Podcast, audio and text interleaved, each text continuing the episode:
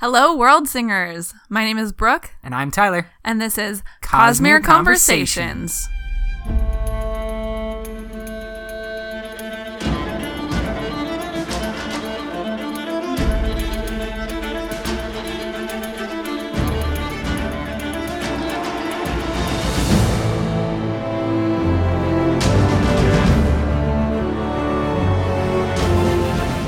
Welcome back for another episode. Thank you all for downloading and wanted to give a big shout out. Thank you so much for the ratings and reviews lately on Yeah, the thanks, Twitters guys. and the iTunes, all that stuff. We really love it. Absolutely. And Happy New Year. Welcome to 2018. We have made it long past when the Mayans said that we would. We That's are true. now here in 2018. Don't know if the Mayans were necessarily wrong, but you know, Yeah, the world could definitely be ending. yeah, it's weird, but 2018 can be better, and it can be better with Cosmere Conversations. Woohoo! We have a breakdown that is just ongoing of Oathbringer and all that it exposed or all that we learned during Oathbringer. Last week talked about Odium and the Oath Pact. A lot of great theories floating around about what that means for the Cosmere. But this week, we have probably one of the biggest mysteries that was kind of introduced Yeah. in Oathbringer. We And- got some very small hints before this, but Oathbringer really cracked open the egg of the unmade. Exactly, and that's what we are breaking down is all of the unmade and the weird things that are going on What are they? Yeah. Who are they? What do they do? What are their powers? is one of the biggest mysteries on Roshar for me right now. Is like Yeah. what exactly are the unmade? yeah. And we're gonna kind of explore what we know about them. During Oathbringer, we had a an in-world book that was referenced and then eventually part of the epigraphs called the Mystica, right? Mythica. Mythica. So Yeah, by Hessi.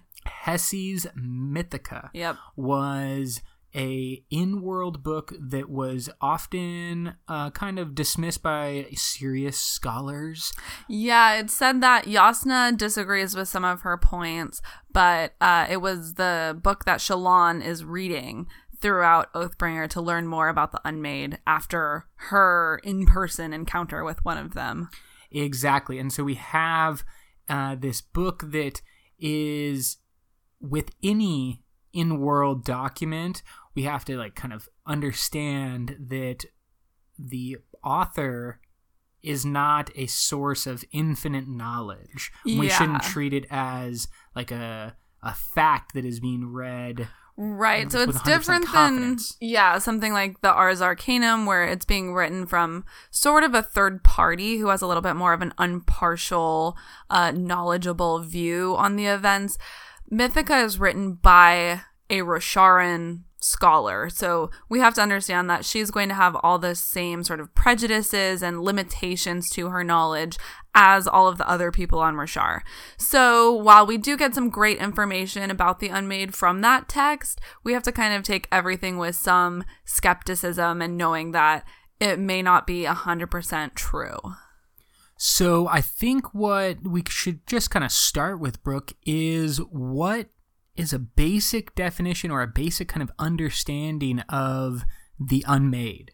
Good question. I don't know if we know 100% for sure yet. They're often referenced as things that are uh, similar to Spren. Um, like in the Mythica, she references them as both, quote, spirits of the void and also as, quote, nine shadows who moved in the night. They were specific kind of spren endowed with vast powers, end quote. So we have something kind of like a spren, and I think when they were first talked about, I had a flashback to the giant spren that was swimming in the bay uh, Oh. in Way of Kings, I think it was. Yeah, that Axies the Collector goes to see. Yeah, exactly. I And you think have- it's Q- Cusick and Cusick yeah, it kind of is like uh, going to appear like every morning, and it's become Mhm. like a not a mascot. It's like a ritual. Yeah, it's like a ritual for like the town people to like, oh, and here's coming our giant spren. Um, And Mm-hmm. so I kind of was like, oh, they're big gigantic spren. Uh, but when the events of Oathbringer start to unfold, you realize that like while there might be some connection between the two, uh, I think that the Unmade have developed into more something that is not categorized in the same way as we would categorize a spren. Yeah, I definitely agree with that. They seem to be different from Spren, but they do sort of act the same in the way that, and we'll talk about this more in a little bit, but in the way that they are able to be housed in gemstones similar to Spren are, and yet there is something that is not quite the same in between the two groups.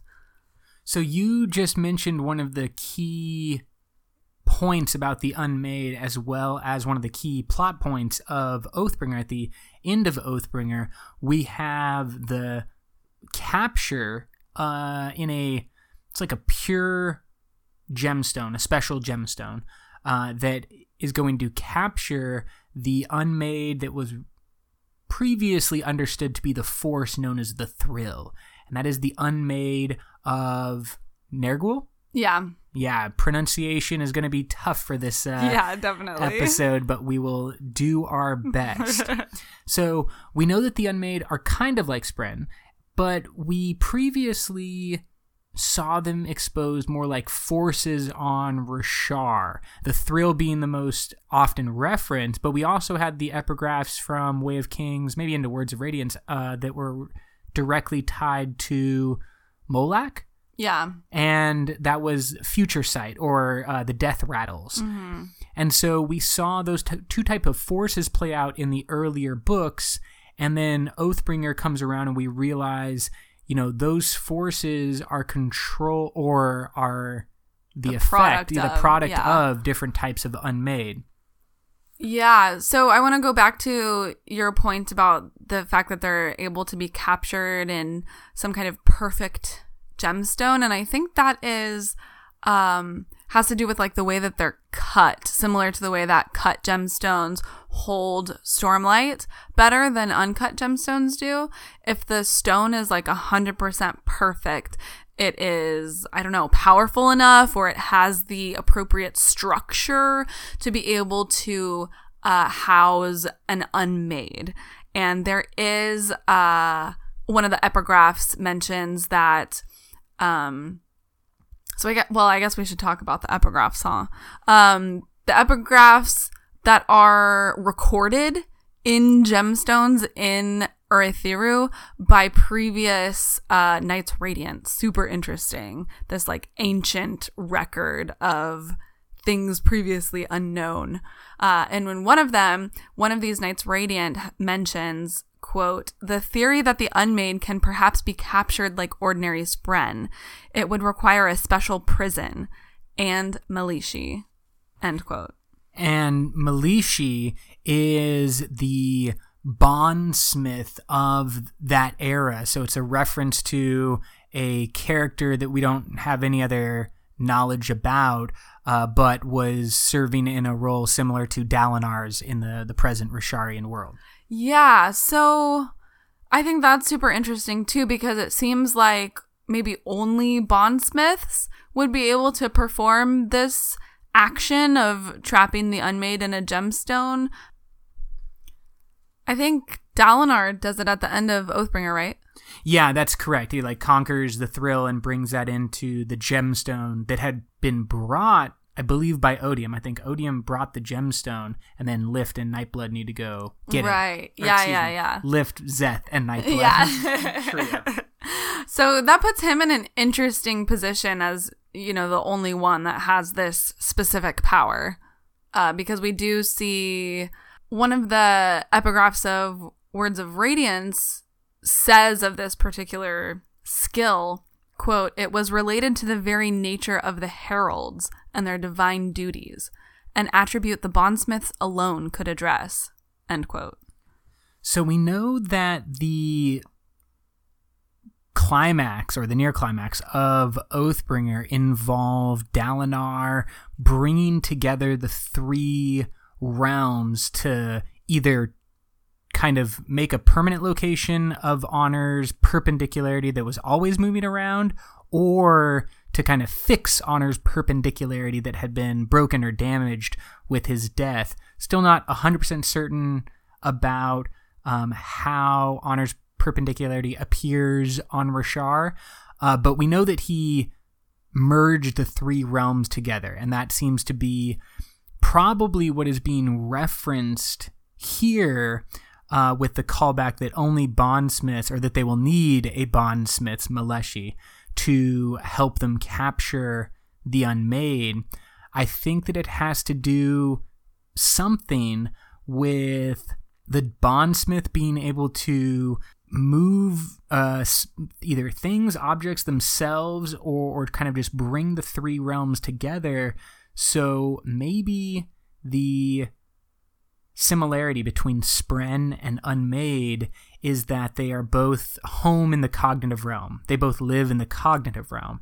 And so what and spiritual realm obviously, but they're less felt or less present right. in the physical realm. And so that's kind of like they're cousins of Spren or they're somehow related to Spren. Mm-hmm. But then the reason that Dalinar or any bondsmith would be necessary to capture is because you have to merge the three realms together in order to uh, one have the physical realm entity which is the perfect gemstone and then two have the cognitive realm entity which is the unmade force and then three maybe the energy comes from mm-hmm. the investiture comes right. from the spiritual realm and none of the other orders or anyone else that we know of with the exception maybe of the heralds that you pulled from that quote right. um, could do something similar super interesting so another thing we know about the unmade is it's referenced many many times in oathbringer that there are nine of them I don't know about you, but that like immediately put up a red flag for me because yeah. as we know, everything on Roshar is 10. Not 10, there's nine. And like this was really, I kept thinking I'm missing something. I, I am not understanding something because nine is a unholy yeah like number. there can't be nine exactly like why would there be nine there has to be ten like brand so everybody's wrong why yeah. isn't there just ten uh, because that's I mean the whole point is obviously that Brandon has set up this idea through multiple books that 10 is important, 10 is important, 10 is important, 10 is important and then he's like, "Oh, there's 9 unmade." We do have the names and suspected powers of many of those 9, but we don't necessarily know why there are 9.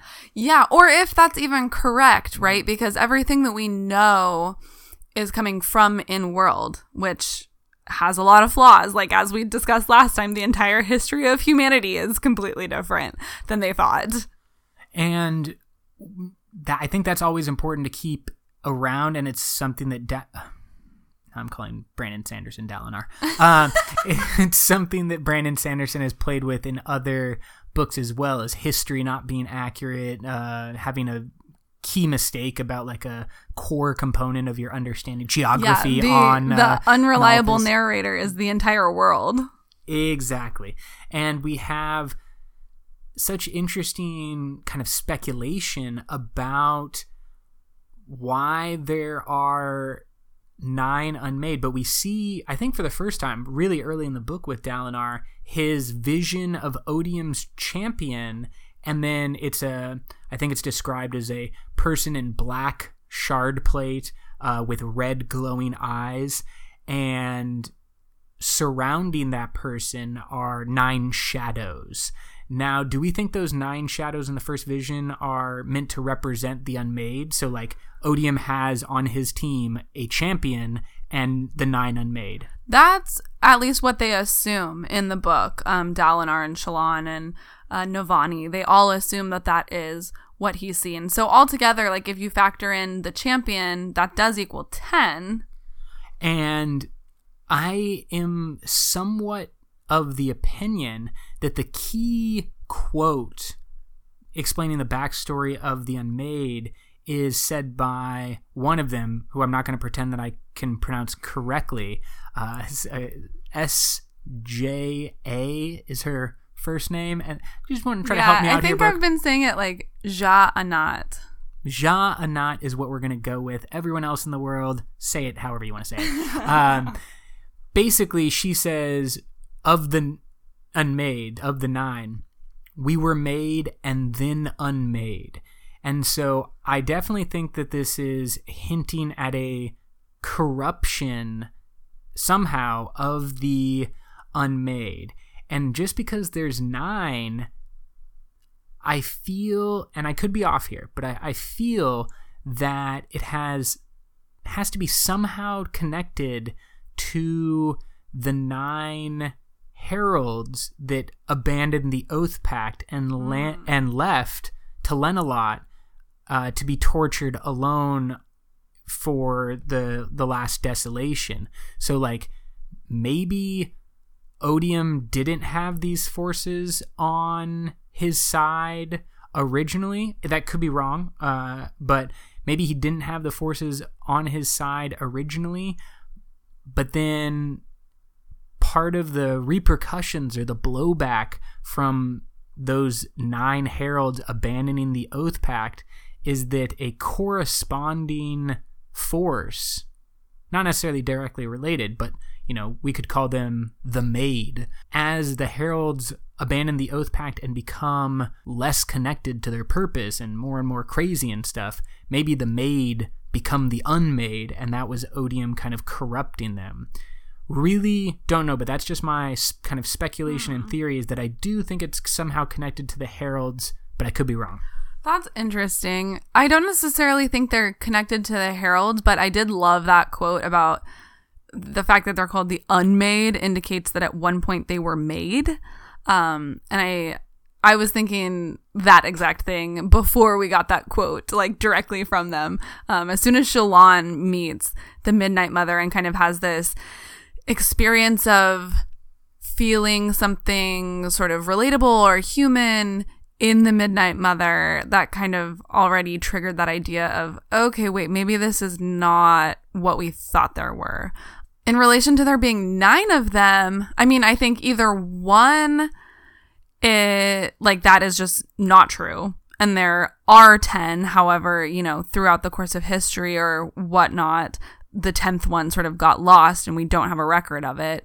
Or two, there is nine, and it's related to this quote from the Mythica saying that basically 10 is the holy number because it is, you know, a round, perfect number in this society that is, uh, that regards symmetry with, uh, holiness.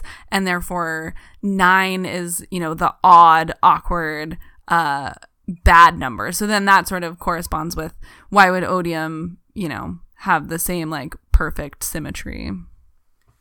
My other kind of theory about the unmade, and I think this has been at least mainly discredited, or people on the internet have kind of shut it down as not likely, uh, but I just want to throw it out there as like another idea is that if Honor has 10 champions, the Heralds, bonded through the Oath Pact, it is, in my opinion, likely that cultivation may have also had 10 champions. Yeah, I was thinking that too. That possibly when the unmade were made, they were made by cultivation and then odium corrupted them. It just seems to fit because we also know that there is still one spren that is directly tied to cultivation, and that is the Night Watcher.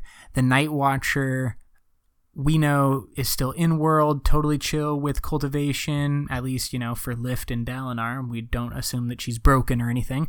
Uh, but that would kind of at least make sense to me. All right, there's one made from the original that did not get corrupted or that cultivation was able to maintain control over, uh, but the nine other ones were corrupted. And again, that might also tie back to the defeat of Honor and kind of Odium's effect and blowback. And so, like, we have kind of these two um, shards that put up their champions.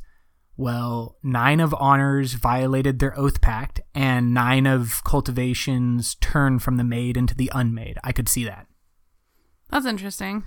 Yeah, I think that uh, on the internet, it's not a super uh, popular theory, uh, but it's just another thing to think about. Yeah, definitely. There's still so much we don't know. Um, should we talk about the the unmade as individuals and kind of what we know about them? Yes, let's talk about the things that we do know rather than just give all speculation. all speculation, hour. yeah. So let's talk about the from the Mythica and from the epigraphs in I think it's part four of Oathbringer. We have quotes from the Mythica that really look at the knowledge, at least the in-world knowledge of each of the unmade. And you already mentioned the first one, and it's the one that Shallan has the encounter with, very powerful, and it's right before the story begins. Uh, the girl who looked up, and then that Yeah. reoccurring theme for Shallan throughout the book. Um, it's fantastic story. I love that. And then they go in and they face this first unmade. I'm gonna give you all pronunciation, and I'll take the easy uh, nicknames for them. Sounds good.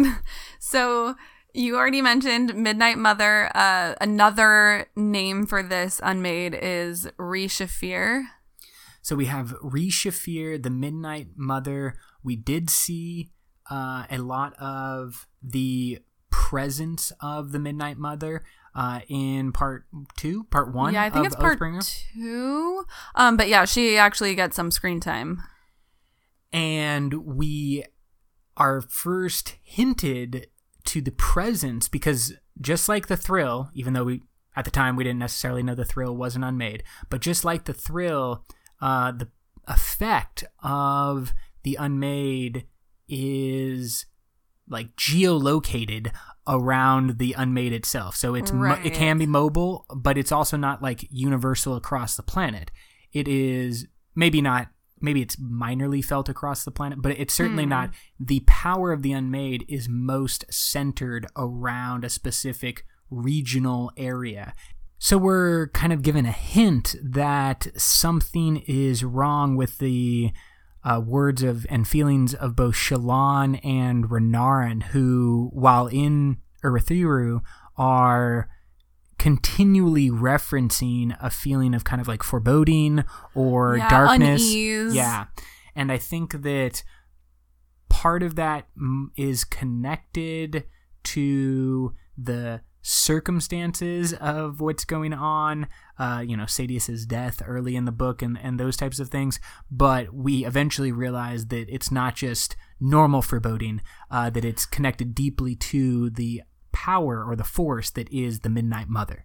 Yeah, and I think another indication of that is the fact that it affects Shallan's drawing. Um, and that also reinforces the idea that Shallan's artistry is part of her magic, that she is somehow seeing beyond the physical realm when she does her art because all of a sudden everything she draws is weird and distorted and she like can't quite capture uh, what things are like because the unmade is sort of getting in the way of this power that she draws on. And I definitely think that the connection to her art is a significant point, especially because we know that the first time we're introduced to Shallan having problems with her art, it's because of the appearance or, or kind of the, the reemergence of Spren, specifically her Spren, uh, and the cryptics that she's always drawing and she's seen, but she doesn't recognize them. Right. And so, like, in, uh, Way of Way Kings. of Kings, yeah. And so we know that her artwork kind of has a connection into the cognitive realm, and I think uh, to even a lesser extent into the spiritual realm as well. I don't think she has foresight abilities, but at least like true self abilities. You know what I'm saying? Yeah, absolutely. the Midnight Mother is eventually going to be confronted by parts of the gang. Uh, we have Adolin down there, uh, a bunch of bridgemen go down, and Shallan leading the way. And the Midnight Mother is she's like surrounding a column. Uh, do you want to take that? yeah, she is like wrapped around. So the Midnight Mother manifests in the physical realm as this giant sort of pool of like oily goo, sort of. Um, like gack when you're a kid is how I imagine it, but like black. And it's like all stuck around this column in the middle of Urithiru that is covered in gemstones like every different size gemstones. I mean, they like mentioned that it was easily a fortune bigger than like any single kingdom possessed of just like covered a massive, massive column. Uh, and we have the Midnight Mother that's not necessarily guarding it, but certainly it is a significant part of the city of Urithiru as well. Yeah, it seems like it's maybe the heart or some sort of integral part of the fabrial that is the city of Urithiru. Yeah, and so I think there's definitely a reason that the Midnight Mother is around that thing.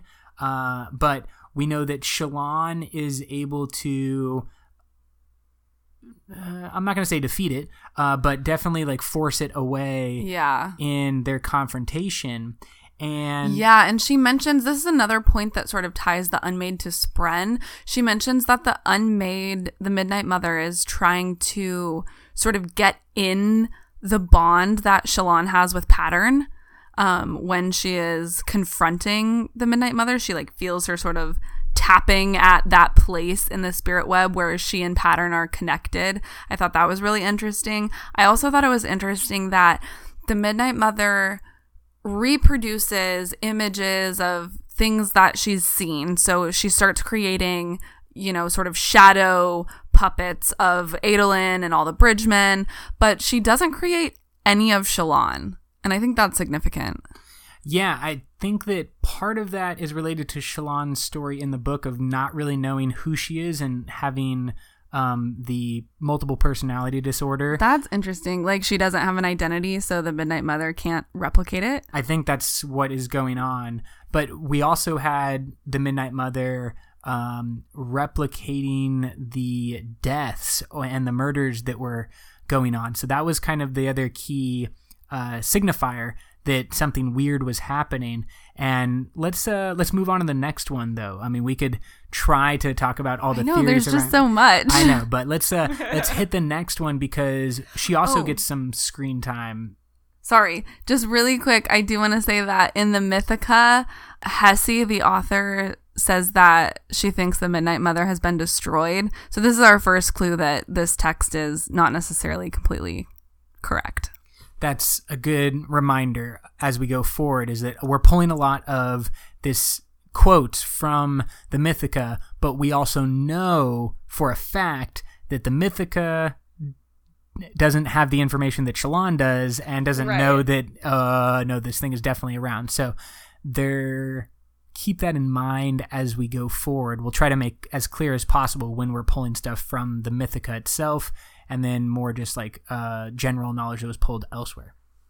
Yeah, so the next one we also mentioned briefly Sja-anat, who is also known as the Taker of Secrets. Thanks for letting me say the easy part. Such a good name, the Taker of Secrets. And Sja-anat is going to have a, a, more humanoid appearance than just kind of a, a black goo uh, and have a body that is made of jet black shadow is how it's described with white holes for eyes. And she kind of moves in between this shadow form and sometimes she does look more human but that seems like it's sort of one of those masks like odium puts on to look more human for the humans and then sometimes she sort of fades into what i would consider more of her true uh shape, which is that jet black shadow, but she always keeps those like shining white holes as her eyes. So creepy. So, from the Mythica, Sja-anat was described as one of the most feared by the Radiants because of her ability or the, the force behind Sja-anat. It is to corrupt lesser Spren. And this is the hint that there is a nearby uh, unmade and once again figured out by Shallan, I think there's another callback to her connection uh, into the cognitive and spiritual realm is that she's often the first one to like call these things out. The thing that she noticed is th- that small spren are either uh, red in color, which is a signal of corruption, or they are not the normal type of spren, but the normal behavior. So you have like flame spren, but instead of uh, being the normal spren that she is familiar with, it's definitely a flame spren because it's like appearing next to a flame, but it's different and twisted and uh, has a you know f- different pattern of moving, and so the spren has become corrupted in some way, and that's Ja'ana's real power and kind of signifier that she's around. Yeah, and Sja-anat has been, she says she's been forced to corrupt the Spren that control the Oathgate. And that's the main uh, interaction she has with Shallan is she she actually tries to help them, uh, which I think is super interesting and again speaks to that idea that the unmade aren't necessarily these sort of evil monsters that we may have imagined them as. Not only does she appear more human, um, eh, she also speaks more human, uh, communicates with Shallan. She mentions that she has children uh, a couple times in that short conversation, which I thought was really interesting.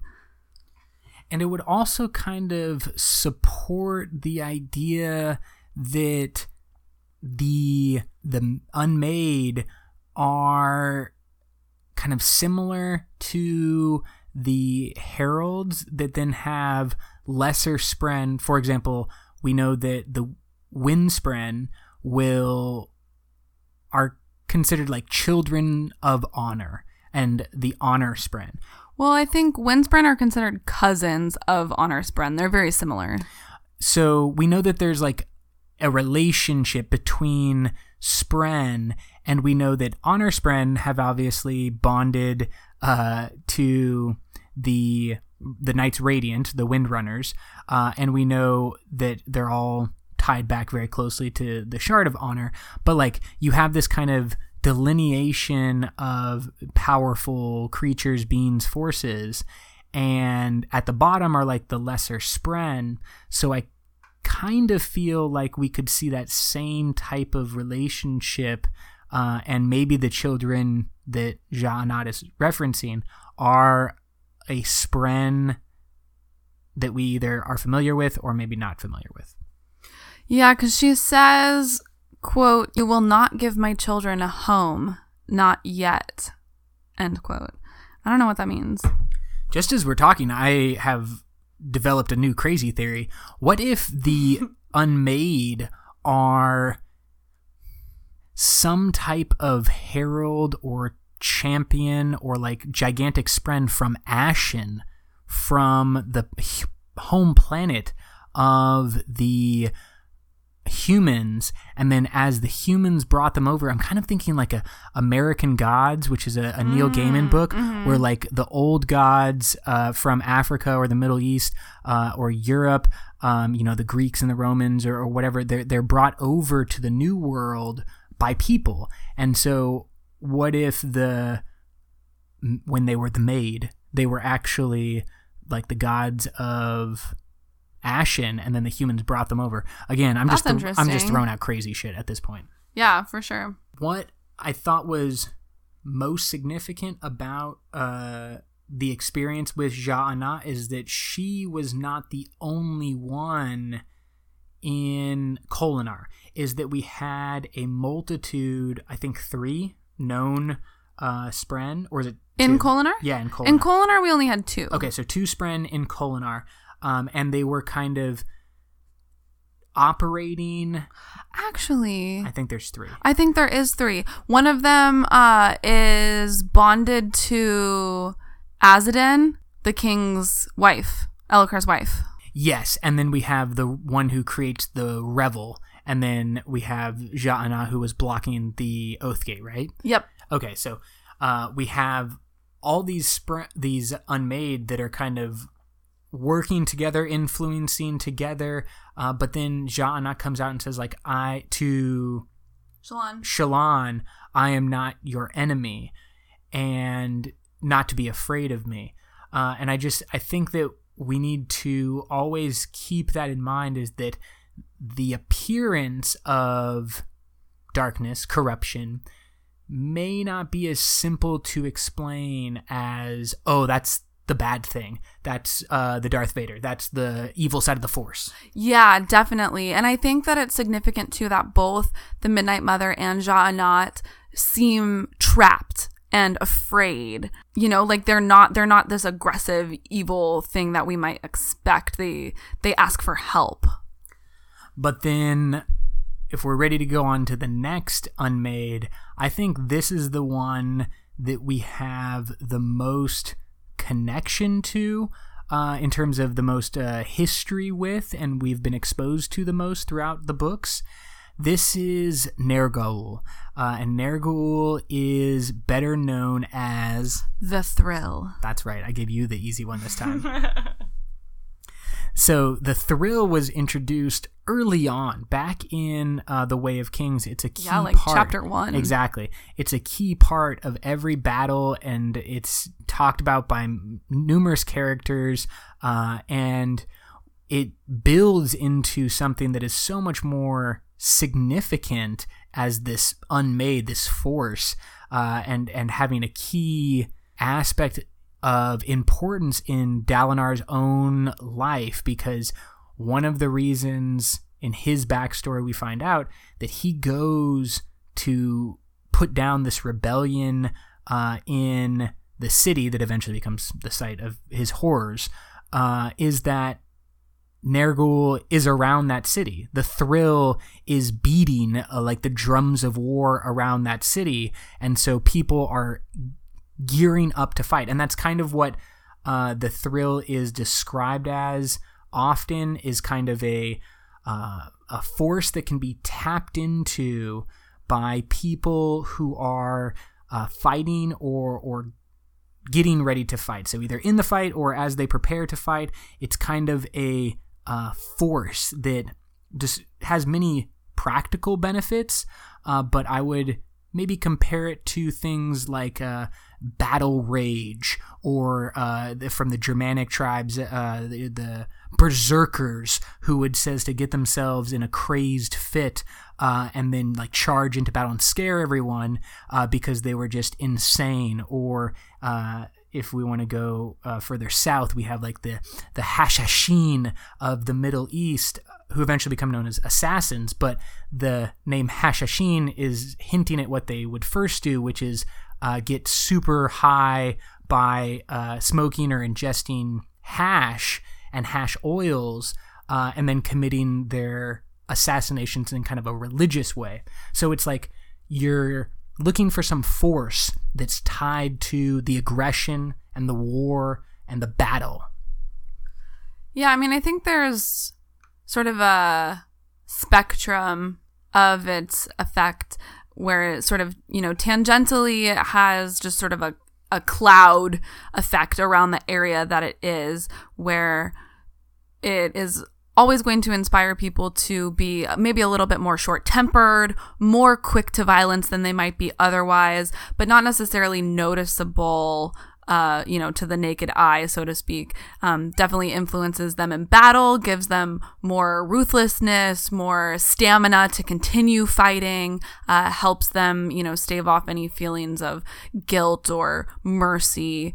Um, and then if you go even deeper, I think Dalinar is specifically targeted by odium for like the most intense uh, version of the power, sort of undiluted thrill. And I think that that's significant to the reason that Dalinar becomes known as the Blackthorn, uh, is because of Odium's targeting. Yeah. Like Odium is trying to build up his eventual champion uh, in a similar way that Ruin tried to build up Vin as the person that would eventually unlock him. Uh, I think that it is most likely that parts of Dalinar's brilliance on the battlefield uh, and then his kind of feared nature and the the horrific or, or very brutal tactics that he would use uh, were directly because of this kind of focused thrill that he was exposed to. I don't want to like use that as an excuse for his uh, past character behavior, uh, but I, I do think it's an aspect of his backstory is that maybe even more than other characters that know about the thrill and talk about the thrill, like where Brooke said there's kind of a, a spectrum, and Dalinar it might be at one end of the spectrum. So he's just like dealing with the focused, where, you know, for you or I, we may hear the drum beats of war, but to Dalinar, it's like his own beating heart is linked up with the the drum beat itself of war. Yeah, it becomes very much a part of him. Um, but something else that I think is interesting about the thrill is that it is unbiased. Um, it affects both sides of a conflict, so it doesn't it doesn't take sides. It just makes everyone want to fight everyone, and I think that that is a very powerful. Uh, weapon in the hands of Odium, and it makes me wonder if Odium's goal is not just like to make everyone fight each other and then you know he can sweep in and pick up the pieces and not have to fight anyone and take the world. And that's definitely kind of what he tries to do in the battle of Thaylen City.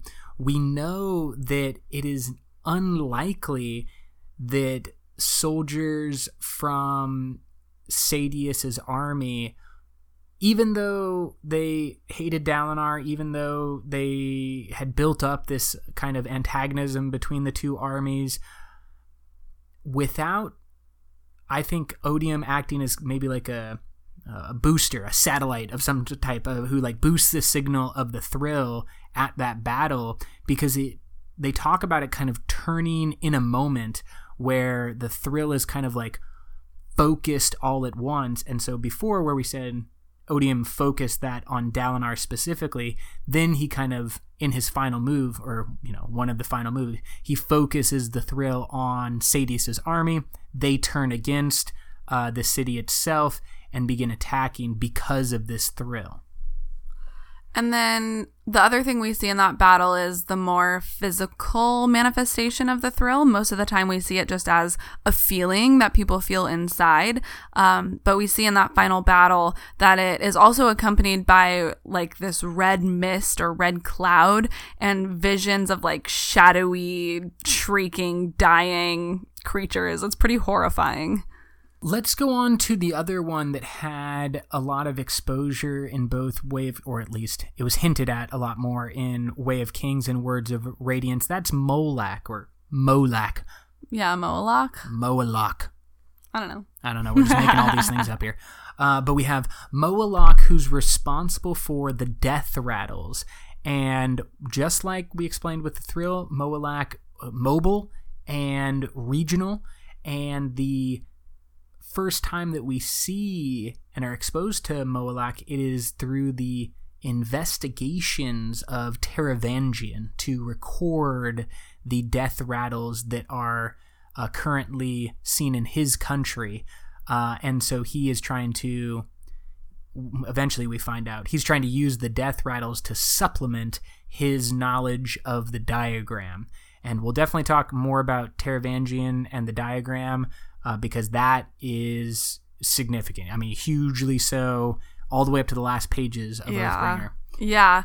And we get a quote from the Mythica about Moelach and its powers, which goes, quote, Seeing the future originates with the unmade and is from the enemy, end quote. So this supplements some uh, you know, some things that we have suspected all along about the nature of future sight and prophecy in this world. Uh, their lore does support that, that uh, trying to predict the future or seeing the future is evil. Uh, this supports that. It does make me wonder, though, about like Renarin, and I feel like we have other instances where people kind of see the future and it seems like it's not evil.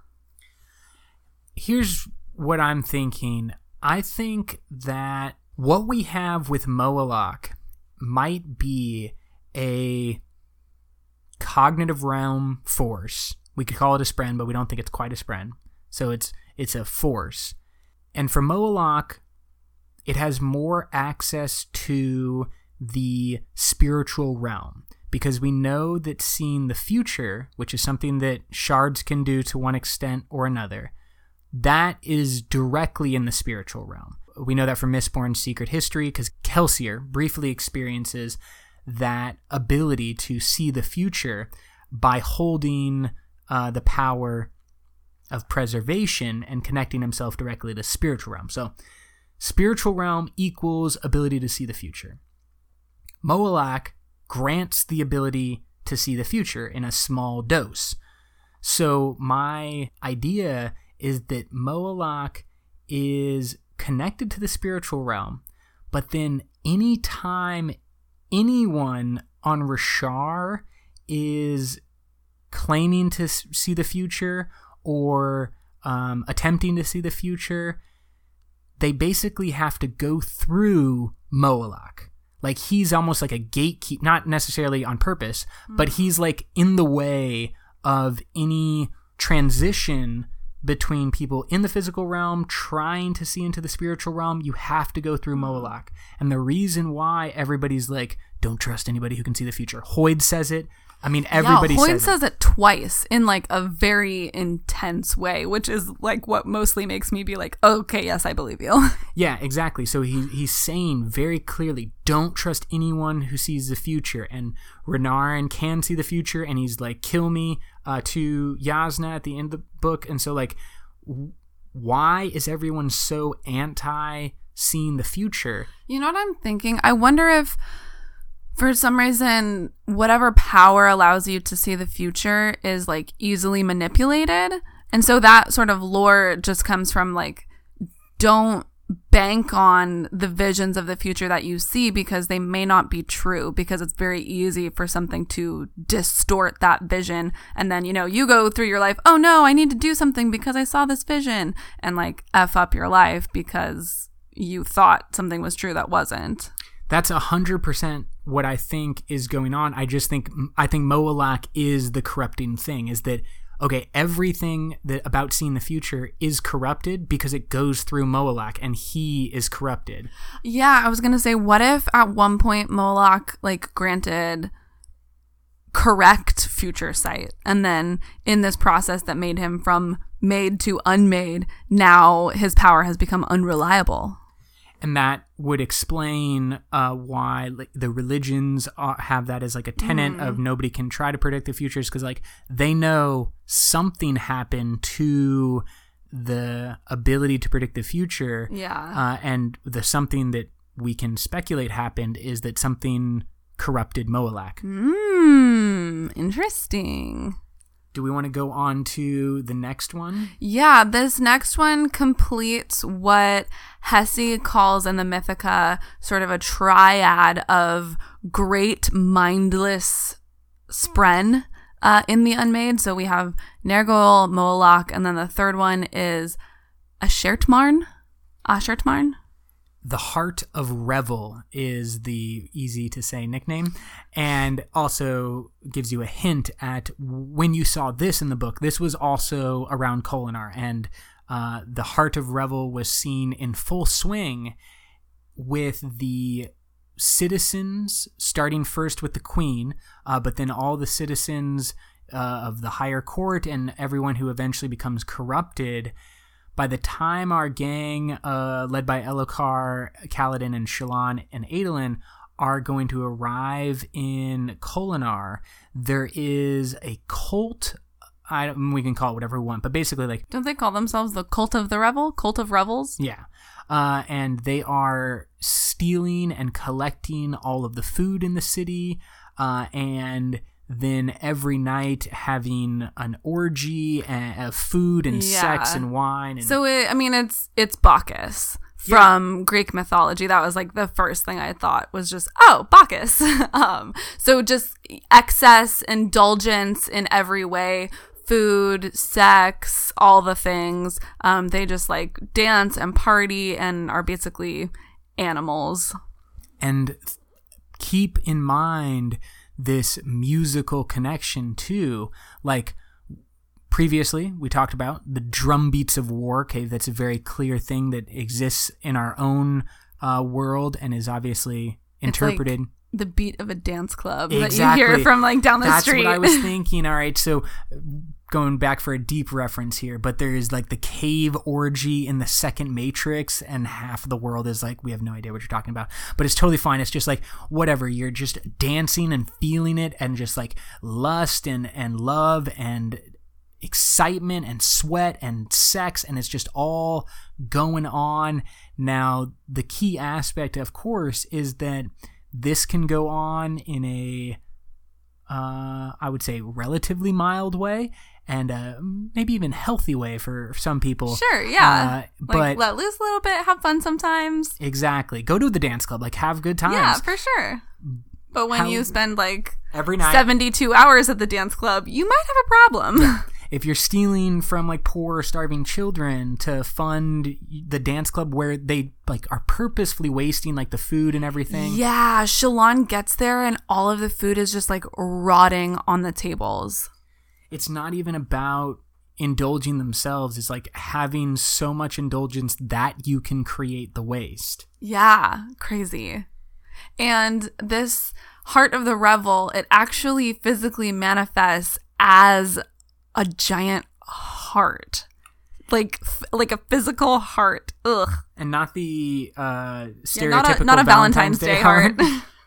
but the human heart of the inside with all its tubes and weird shit going on. Gross. Yeah, I mean, just looking like a, a muscle and a, a beating heart of revel and lust and all these things. Yeah, and it's black. Do we want to go on to the next one? Yes. Next one is Yelignar. The Blight Wind. Yeah, and we see this one also on screen in Oathbringer. He, or it rather, bonds with Amaram in that final battle. which because it's part of like the Sanderson avalanche when you're just at the end of the book and you can't stop reading, I had so much difficulty with interpreting all the different aspects of the final yes, battle. I agree. I agree. It's it's sort of all jumbled in my brain because I was just like reading as fast as possible, and there was so much to like take in. Exactly. And with a book, I think you can do that more than with something like a movie where it's like, like, this is what's happening you're going to watch it and you can experience it. Um, with a book everything kind of becomes jumbled uh, and your brain grasps on one thing and then it jumps over to another thing and then you're crying because of theft and then you're back in it because of cat like you're having all of these different emotions and, and reading and stuff. So like I didn't know what was going on with Amaram Yeah, it was an interesting effect that I don't really understand. He swallows the gemstone and bonds with Yelignar, and then throughout the course of the battle, he starts like growing gemstone carapace. It's this like amethyst colored carapace, and he gets what seems like all of the surges he's able to use, um, which is something that we hear in the Mythica that is possibly one of the powers of Yelignar. She says that he might have all of the surges combined into one. Um, and then something from the Mythica as well that she says is, quote, he could transform any Voidbringer into an extremely dangerous enemy, possibly involving swallowing a gemstone, end quote. So we see that swallowing of the gemstone. Do we know if this was ever done on screen or like what did Odium or Amaram capture this unmade in the same way that Dalinar captured the thrill? I don't think we do see it on screen, but it seemed like Odium, it seemed like Yelignar was going to play a key role in Dalinar potentially becoming Odium's champion. Like that's what it seemed like to me was that Odium was going to have Dalinar bond to Yelignar and then Dalinar refuses and Odium says something like find me a gemstone that is a suitable house for Yelignar. And one of the fused gets a gemstone. I think the next thing we see is just Amaram swallowing it and then becoming all crazy demon man. So it's possible that Odium either had complete control or complete cooperation with Yelignar, where maybe he did not with Unmade like Sja-anat, who's more resistant to his influence. Yeah, that's interesting. I would guess either either Yelignar was already imprisoned in the gemstone, mm-hmm. or yeah, Odium had some kind of ultimate control over him or cooperation. What I think can definitely be said is that there is going to be, I think, significant benefit on the reread or the the thrice read Yes. of uh, Oathbringer because of this uh, problem. Obviously, it's a problem of readership. There's some people out there who are like, I don't have any problem with it. Yeah. But, but it's definitely, I think, Props something. to you if you can like read it the first time and totally get everything clear. But for the rest of us, I think it will take a, a couple of rereads. Let's get through the next uh, two. We have two more. Yes. So the two other um, unmade that are mentioned in the Mythica. First, we have Ba-Ado-Mishram, who we don't have too much information about. Even Hessi in the Mythica says they don't have very much information. Um, it's thought to have either returned to Braize, Damnation, or have been destroyed during a Aharietiam. However, we know that previously her claims to this were not correct, so that's probably not true. Um, described as, quote, keen of mind, a high princess among the enemy forces, their commander during some of the desolations, end quote. And I find that super interesting because previously we had assumed that the fused were the leaders of the military, leaders of uh, the the listeners, and kind of the ones in charge. Obviously, Odium above that. But here we have an idea of like one of the unmade being seen as a commander, which to me hints to something like a more humanoid creature. Yeah, definitely. Almost like the right hand of Odium or like daughter of Odium. Definitely some sort of elevated, uh, more intelligent uh, entity than, you know, something like Nergaoul. So let's be honest, I think she'll be appearing in the future books I hope so. because uh, it sounds too uh, powerful and too important Yeah. to just be like, oh yeah, she totally died. In my, in my yeah, mind. yeah, yeah.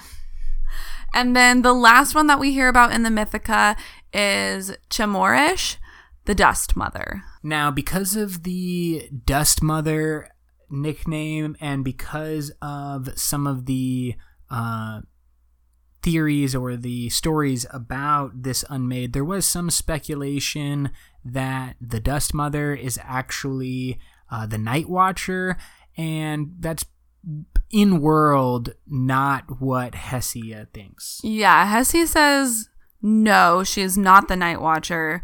Again, who knows if Hessi is right, but at least someone thinks that that is not true.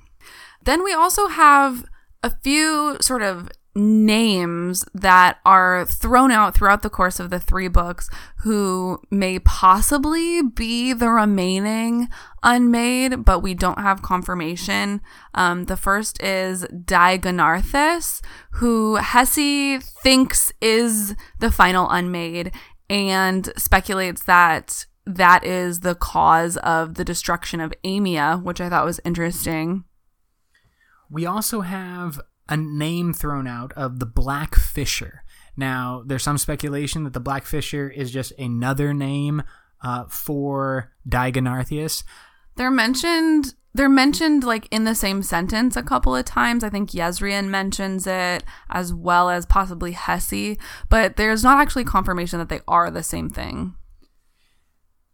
And further speculation is that the Unmade might be the Faceless. Yeah, Yezrian also mentions literally just the phrase the faceless. Um, it has been speculated online that that might refer to that large spren in Erie, Quisakesh, um, because it forms a face that sort of cycles through many different faces over a few minutes. Um, so that seems to fit, but again, no confirmation there. Um, another one mentioned by Yezrian is the spawning mother. Could be another name for the Midnight Mother. We're not really sure. from our knowledge and research, that's what we have right now on the Unmade. And they were introduced in Oathbringer in the most detail, and I think they are going to be a key part of the story going forward. Yeah, absolutely. They're so powerful. They have to play a key role in that larger sort of cosmic fight. And then we have another sort of large power, large spren sort of thing that is introduced for the first time in Oathbringer, which I found very exciting and intriguing and interesting. And I'm like kind of obsessed with this question Who or what is the sibling? The sibling is referenced by the Stormfather. And this is also as we get kind of confirmation of a long running theory that the Stormfather is related to honor, like the Night Watcher is related to cultivation. That was mainly speculation before Oathbringer. Now it's been confirmed by the Stormfather himself. But then, as he's confirming that, like this is so Brandon. Think about what he did. He answers one of the mysteries and kind of the the big speculation on the interwebs, and then goes. The Stormfather says, "Oh, and I also have another sibling." Yeah. Like, wait, wait, w- no, what? We didn't want to leave you with too many answers. We also had to give you some more questions. So specifically, do you want to play Stormfather and Dalinar here in their Yeah. back and forth? Let's do it. Do you want to be Stormfather or Dalinar? I will be the Stormfather. Okay, then here is from Oathbringer, Brooke and Tyler playing Stormfather and Dalinar. Enjoy. There is a third sibling. They are not with us. In hiding? No. Slumbering. Tell me more. No. Leave them alone. You hurt them enough. End quote. That's all. We, I mean, we, it's not a long back and forth, but it's like clear. And Dalinar uh, gets the like the next line is that Dalinar gets the impression that the Stormfather is not one to be like pushed or trifled with. Like he's clearly said no. There's not going to be any more convincing to be done. Yeah, exactly. Yeah. But there's another one. There is another of these uber powerful spren that is related to the Stormfather and to Night Watcher. Yeah, so like what is that? Because if you think the Stormfather is sort of the, you know, a splinter or a shadow of honor, the Night Watcher is sort of the spren or the splinter of cultivation, like rationally you would think the third one would be of odium but i don't think it's of odium if it's a sibling to the stormfather and the night watcher and then we also have a lot of uh, positive comments about the sibling that we get from that gem archive of the ancient knights radiant so i'm like very confused what could this thing possibly be Yeah, and I have just so many questions about this sibling because it doesn't seem like things line up, okay? Yeah. It, it- we obviously have Stormfather connected to Honor, Nightwatcher connected to Cultivation, Odium. No, like Yeah. Odium can't be in charge of the sibling. right not if they're calling it a sibling and it's so you know favorably looked upon what I saw at the end of the Ars Arcanum, I think also kind of ties in uh, to this hint that something else is going on or or something is trying to be unveiled that we currently know nothing about. It's when Khriss writes quote my research suggests that indeed there should be another series of abilities that is even more esoteric than void binding perhaps the old magic fits into those though i am beginning to suspect that it is something entirely different end quote so she's referencing surge binding which is of honor and void binding which is of odium. And then she references the old magic but doesn't connect that to cultivation and says that there could be connected to something else entirely, or it's just this other thing. right. So like the other series of abilities that's more esoteric, I would assume would be the set that's related to cultivation. But then there's the old magic which doesn't really fit into anything. So I feel like the only explanation is that possibly there is or was at one time another shard.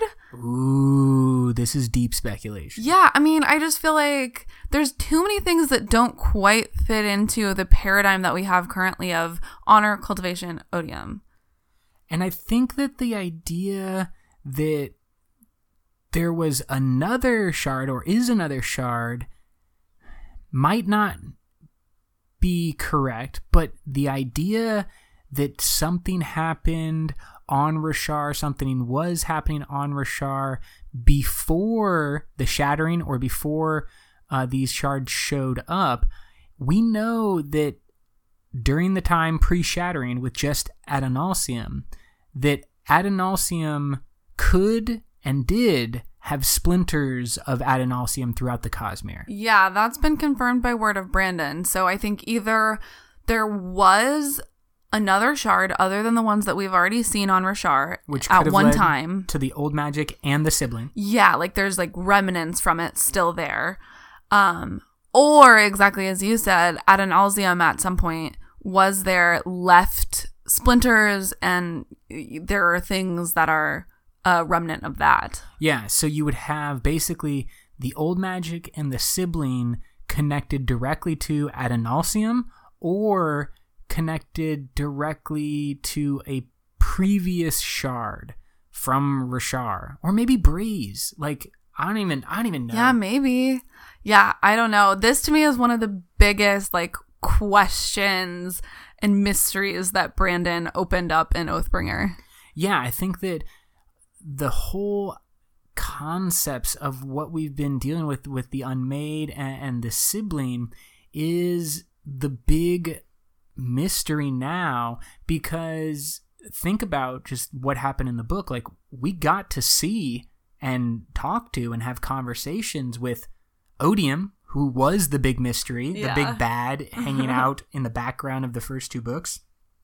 And then it's like Oh man, it's just like the way Oathbringer played out with climaxes at the end of each part when you're like, "Oh gosh, that was a whole book. I'm I'm physically emotionally exhausted and like I need to put it down for like that's what's happening in the series overall it feels like. Yeah. Like this book was massive and it also unveiled a massive amount Yeah. but as it's unveiling, it's also introducing more and more mysteries. It's like, oh, I've pulled back the curtain and now you get to see Odium. What's that in And the corner? there's another curtain. yeah, is that another curtain in the? Is that nine other curtains in the corner, and then another one for the sibling? Like we just got curtains on curtains on curtains here. It's inception of curtains. It's ridiculous, people. There's always another mystery.